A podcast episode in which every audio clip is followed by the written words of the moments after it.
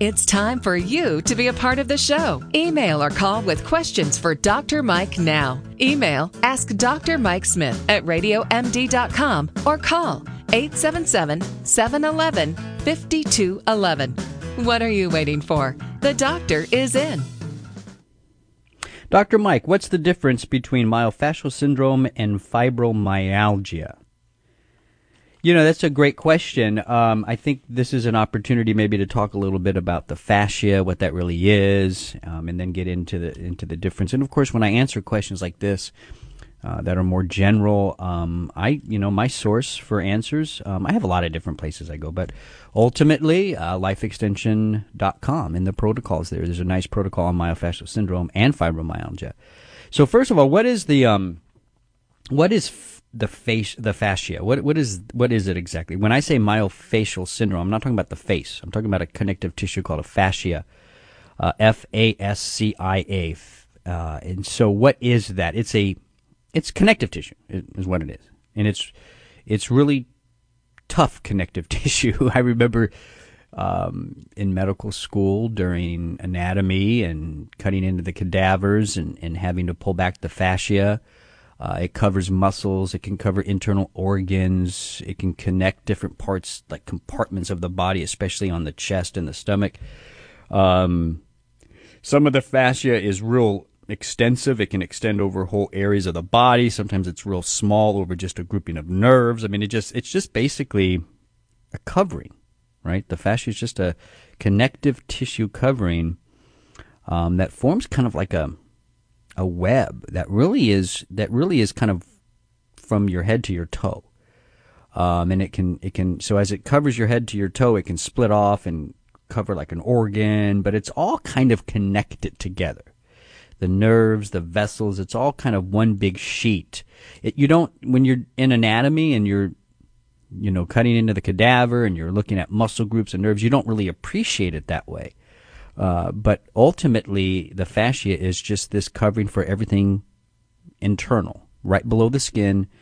Uh, the fascia sits pretty much right below the skin, covers the muscles, the nerves, and everything, like I said. But it's kind of like one big tough sheet.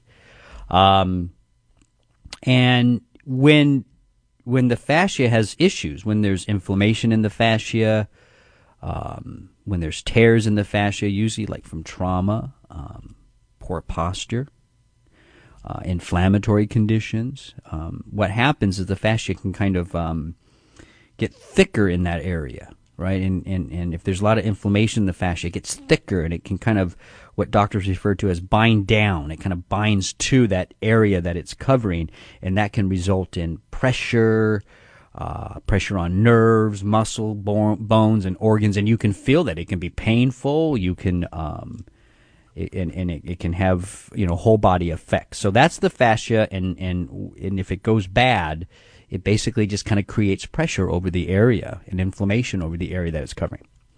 So so and there is something called myofascial syndrome, and it is often confused with fibromyalgia because ultimately they both have pain, right? Um, they they both have trigger points, as a matter of fact. Uh, but but it's really in the it's really the difference in the trigger points that really um, helps us to know the difference between the two. The trigger points of myofascial syndrome differ from kind of these trigger or tender points of fibromyalgia in that they may in myofascial syndrome they may just be about anywhere on the body, but in in fibromyalgia they they follow a very specific pattern. As a matter of fact, and, and I don't remember how many there are, but like there's like 16, I think, trigger points or tender points in fibromyalgia, and they're over specific regions, very specific regions. And in order to be diagnosed with fibromyalgia, you're supposed to have like maybe you know I don't remember like 10 out of 16 or something of these of these points. Myofascial syndrome isn't like that. You you just can have tender spots everywhere. Um, and they can change even in myofascial syndrome if there's issues. And obviously, where there's a lot of inflammation, you know, if you if there's a lot of uh, inflammation in the fascia, let's say that's over the chest wall, you're going to feel a lot of uh, sharp pains, what we call pleuritic pains. There's going to be tenderness in your chest muscles, but it's not really a specific point like fibromyalgia. It's kind of spread out uh, over that area. So you know, and, and, and, and that's another difference when when a doctor presses on a tender point in fibromyalgia patients. That's exactly how patients describe it. Oh, that's tender. Oh, ow, that that that's smart. That's tender. But when when we touch on a trigger point in fibro uh, uh, in myofascial syndrome, um, it's it's not necessary. It can be tender, but it's more of a twitch. You can actually you could feel movement underneath the the point where I'm I'm pressing. So in fibromyalgia, you have specific trigger points, and when you press on it, it hurts. It's tender. In myofascial syndrome, when you it, th- these these trigger points can be just about anywhere, right? And when you press on it, it's more of a twitch that happens.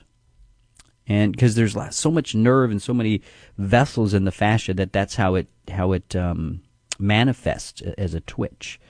Um, here's another interesting thing about myofascial syndrome that's different from fibromyalgia. Myofascial syndrome pain can actually re- be referred to other places. Because again, remember the fascia is really kind of one big sheet. Uh, it does branch off and cover organs and stuff, but it's all kind of connected. So um, you you can actually have inflammation in the fascia in one area, let's say under your armpit, but it transfers the pain to the chest wall or it transfers the pain down into the stomach and it feels almost like an appendicitis or something like that. Um, so you get referred pain in myofascial syndrome. So th- those are the main differences.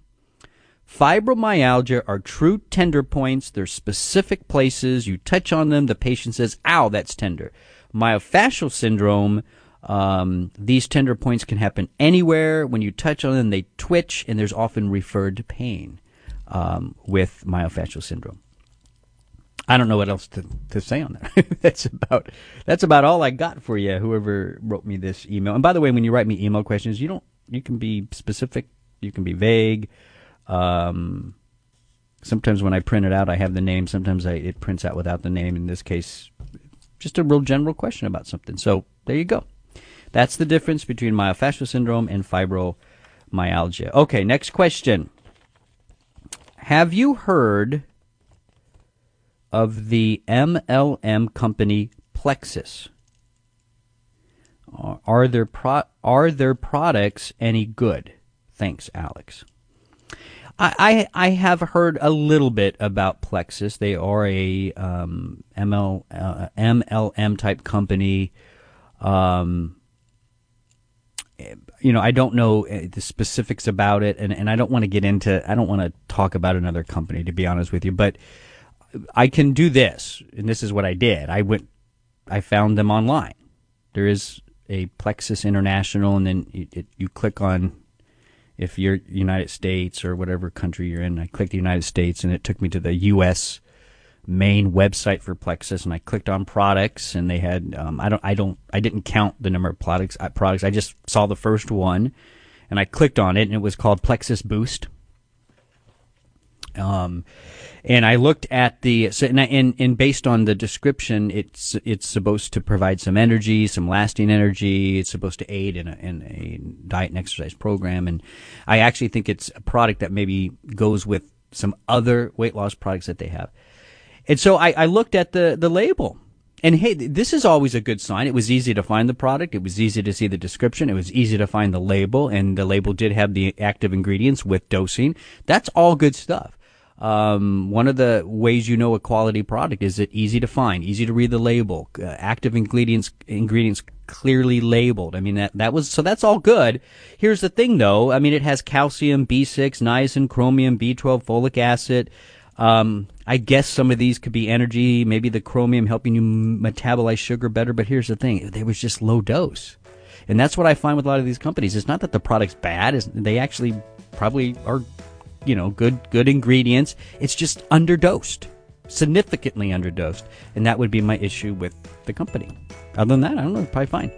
This is Healthy Talk on Radio MD. I'm Dr. Mike. Stay well.